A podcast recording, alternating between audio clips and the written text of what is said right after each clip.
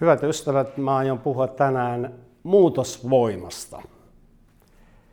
En tiedä kuinka monesti elämässä olet käynyt läpi tilanteita, jossa sä toivot, että kumpa mä olisin käyttäytynyt vähän eri tavalla.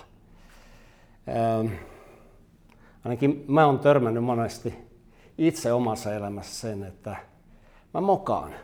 Mä mukaan puheessa tai mokaan mun teoissa – ja sit saa katua niitä, niitä tekoja. Ja aina niissä tilanteissa toivoo sitä, että kumpa olisi voinut käyttäytyä toisin. Ja mitä enemmän tekee asioita, niin sitä enemmän, mä uskon, sitä enemmän me törmätään tähän ajatukseen, että kumpa olisi voinut tehdä asiat toisin. Kumpa mä voisin muuttua tuossa asiassa.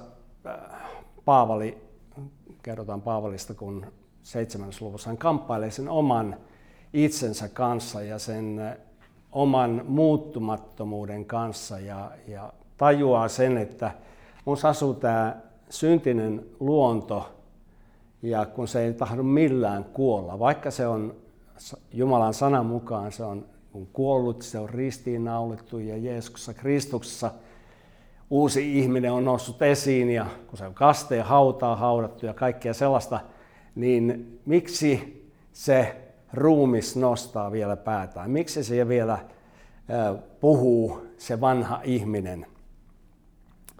Mistä me saadaan muutosvoima?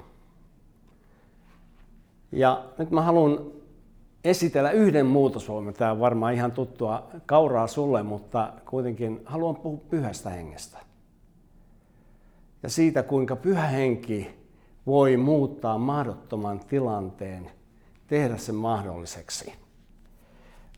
Mä olen erilaisissa elämäntilanteissa nähnyt, kuinka pyhähenki tarttuu jopa kolarin ajamassa olevaan autoon ja laittaa sen oikeaan suuntaan. Monia monia tilanteita, jossa nähnyt sen, että Jumala, Jumala ja pyhä henki on tullut avuksi ja pelastanut mut erilaisista tilanteista. Ja otsakkeena on vaan kun pyhä henki. Tuttu raamatun kohta. Vaan kun pyhä henki. Kun pyhä henki on meissä ja meidän keskellämme, niin voi tapahtua isoja ja odottamattomia asioita. Johanneksen evankeliumissa 15. luvussa ja viidennessä jakeessa – siellä Jeesus toteaa siitä, kuinka me ollaan viinipuu tai viikuna viinipuu, ja, tai Kristus on se viinipuu ja me ollaan sen viinipuun oksat. Ja sitten hän sanoo sen, että niin kun me oksat ollaan siinä viinipuussa niin, ja me pysymme siinä, niin me kannamme paljon hedelmää. Sitten hän sanoo tosi painavan lauseen, että ilman minua te ette voi mitään tehdä. Ilman Kristusta me ollaan voimattomat. Ja mä tahdon lisätä myöskin sen, että ilman pyhää henkeä me ollaan voimattomat. Me ei kyetä toteuttaa Jumalan suunnitelmaa.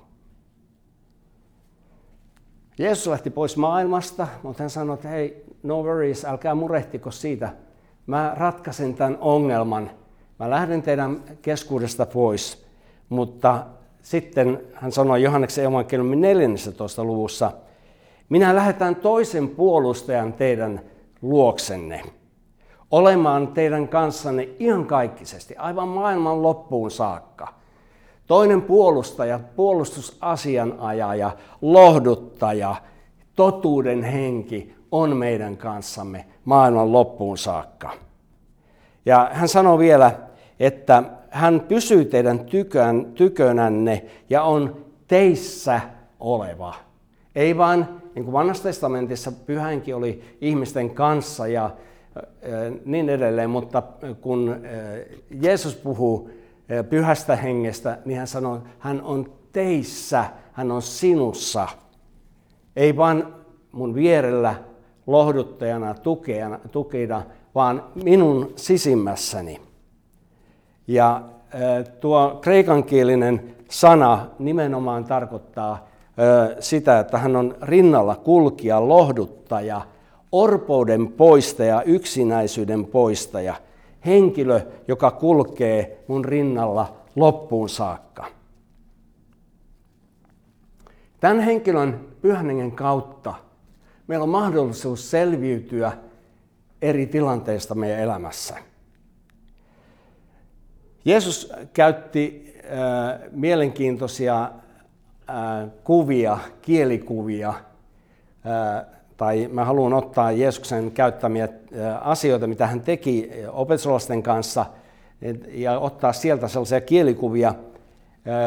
Jeesus kerran pyysi, että opetuslapset, tai itse asiassa nainen tuli pyytämään, että, että hän tekisi viiniä, tai viini oli loppu ja pitäisi tehdä sitten paljon viiniä häävieraille, ja, ja tuota, se oli Jeesuksen äiti, joka tuli pyytämään, mutta niin sitten kannettiin kiviastioita, jotka piti täyttää vedellä, ja Jeesus siunasi sen veden, ja niinpä tästä vedestä tuli viiniä. kiviastia muuttui viinileiliksi. Ja mä en tiedä, miten sä olet kokenut omaa elämää. Ainakin mä oon usein kokenut sen, että mä oon tavallinen kiviastia. Ja joskus mulla on aika kivinen kasvu. Mä katsoin joskus omaa kuvaa tai videoa, niin mä oon aika, aika tiukan näköinen kaveri usein. Ja se, se, mä haluan tehdä siitäkin tahdon, että se muuttuu, että mun kasvotkin muuttuvat sen kautta, kun pyhä henki on mussa. Ja jotain tapahtuu meissä, kun pyhä henki tulee meihin. Hänen läsnäolonsa täyttää meidät. Hän täyttää sen tyhjän astian, hän täyttää sen kiviastian. Mä tahdon sanoa sen, että se kiviastia muuttuu viinileiliksi. Eihän viiniä pitänyt laittaa kiviastiaan. Miksi? Koska viini on elävää. Ja näin meistä tulee myöskin tällaisia elävän viinin astioita, kun pyhähenki tulee meihin. Ja toinen asia, mikä myöskin liittyy tähän samaiseen kertomukseen, on se, että vesi, kuollut vesi, no en tiedä onko vesi niin kuollut, mutta kuitenkin vesi muuttuu viiniksi. Joku, joka on enemmän pysyvää, tulee käyväksi asiaksi, viiniksi, joka käy. Ja, ja näin se vesi muuttuu eläväksi. Voiko kiviastia muuttua? Mä uskon, kiviastia voi muuttua pyhän hengen työn kautta. Kaikki on mahdollista Jumalalle. Ja näin oli mahdollista myöskin täyttää nämä kiviastiat viinillä. Toinen tällainen mahdoton asia, mitä Jeesus sanoi rikkaalle nuorukaiselle kun hän sanoi, että kuinka ihminen voi päästä Jumalan valtakuntaan, niin sitten Jeesus sanoi, että ihmiselle se on mahdotonta, mutta Jumalalle se on mahdollista, eli vertasi tätä kääntymistä, Jeesuksen seuraajaksi tulemista, neulan silmän, silmän läpi menemistä ja sanoi, että kamelin on mahdotonta mennä neulan silmän läpi, mutta Jeesus sanoi, se mikä ihmiselle on mahdollista, se on Jumalalle mahdotonta, se on ihmisille. Ihmisille mahdotonta, Jumalalle mahdollista äh, mennä neulan silmän läpi. Elävä vesi, elävä viini tarvitsee elävän, joustavan astian. Ollaanko me pyhän hengen läsnäolossa joustavia? Ollaanko me tilanteessa, jos me sanotaan, että tule pyhä henki, tee mun kautta se, mitä sä haluat? Vai ollaanko me niitä kivisiä asioita, jotka sanotaan, että ihan mitä tahansa tapahtuu, mä en ainakaan muutu, enkä mä halua tehdä yhtään mitään eri tavalla. Mä olen, olen tällainen ja mä pysyn tällaisena, älä muuta mua. No, sä saat olla sellainen, kun sä päätät, että sä haluat olla. Mutta pyhänkin haluaa tulla meihin kaikkiin ja haluaa pitää meidät muutosprosessissa, koska kun me muututaan, me saadaan myöskin siunaus siitä, ja kun me muututaan pyhän työn alla, niin meistä tulee todella käyttökelpoisia. Ja näin Jeesus sanoi naiselle, joka tuli kaivolle hakemaan ammentamaan vettä, niin sanoi suuren totuuden hänelle, että tulee päivä, jolloin ihmiset rukoilevat hengessä ja totuudessa. Ja sitten hän sanoi sille naiselle, että, että sun sydämestä, tai mä, mä luen tämän Johanneksen evankeliumin kolmas luku yhdeksäs, ja samarialainen sanoi, nainen sanoi hänelle, kuinka sinä, joka olet juutalainen, pyydät juotavaa minulta samarialaiselta naiselta, sillä juutalaiset eivät seurustele samarialaisten kanssa. Jeesus vastasi ja sanoi hänelle, jos sinä tietäisit Jumalan lahjan ja kuka se on, joka sinulle sanoo, anna minulle juoda, niin sinä pyytäisit häneltä ja hän antaisi sinulle elävää vettä. Ja sitten hän myöhemmin toteaa sen, että hänestä on virtaava tämän elä, elävä vesi. Kun me otetaan pyhänkin vastaan, niin meistä myöskin virtaa sitä elävää raikasta vettä. Apostolin teossa ensimmäisessä luvussa jakeessa kahdeksan Jeesus lohduttaa opetuslapsia kuolemansa jälkeen ja ennen kuin hän sitten lähtee taivaaseen, niin hän sanoo, että kun pyhä henki tulee, vaan kun pyhä henki tulee, niin te saatte voiman. Kun pyhä henki tulee, niin te saatte voiman. Voiman olla todistajia kaikkialla. Voiman kertoa evankeliumi, kertoa hyvä uutinen kaikille ihmisille. Ja mikä ilo, en tiedä kuinka paljon sä kerrot ihmisille Jeesuksesta, mutta joka kerta kun alkaa kertoa pelastussanomaa tai sitä, sitä mitä Jumala on meille tehnyt ja, ja perheessä tehnyt ja meidän ystäväpiirissä, niin kuinka suuren ilon se tuo, kun saa kertoa evankeliumin ihmiselle. Nyt kun pyhänki on meissä yksilöinä ja yhdessä seurakunnan keskellä, niin se tekee myöskin seurakunnasta joustavan ja dynaamisen, joka on valmis tekemään niitä Jumalan tekoja, joihin Jumala on seurakunnan kutsunut.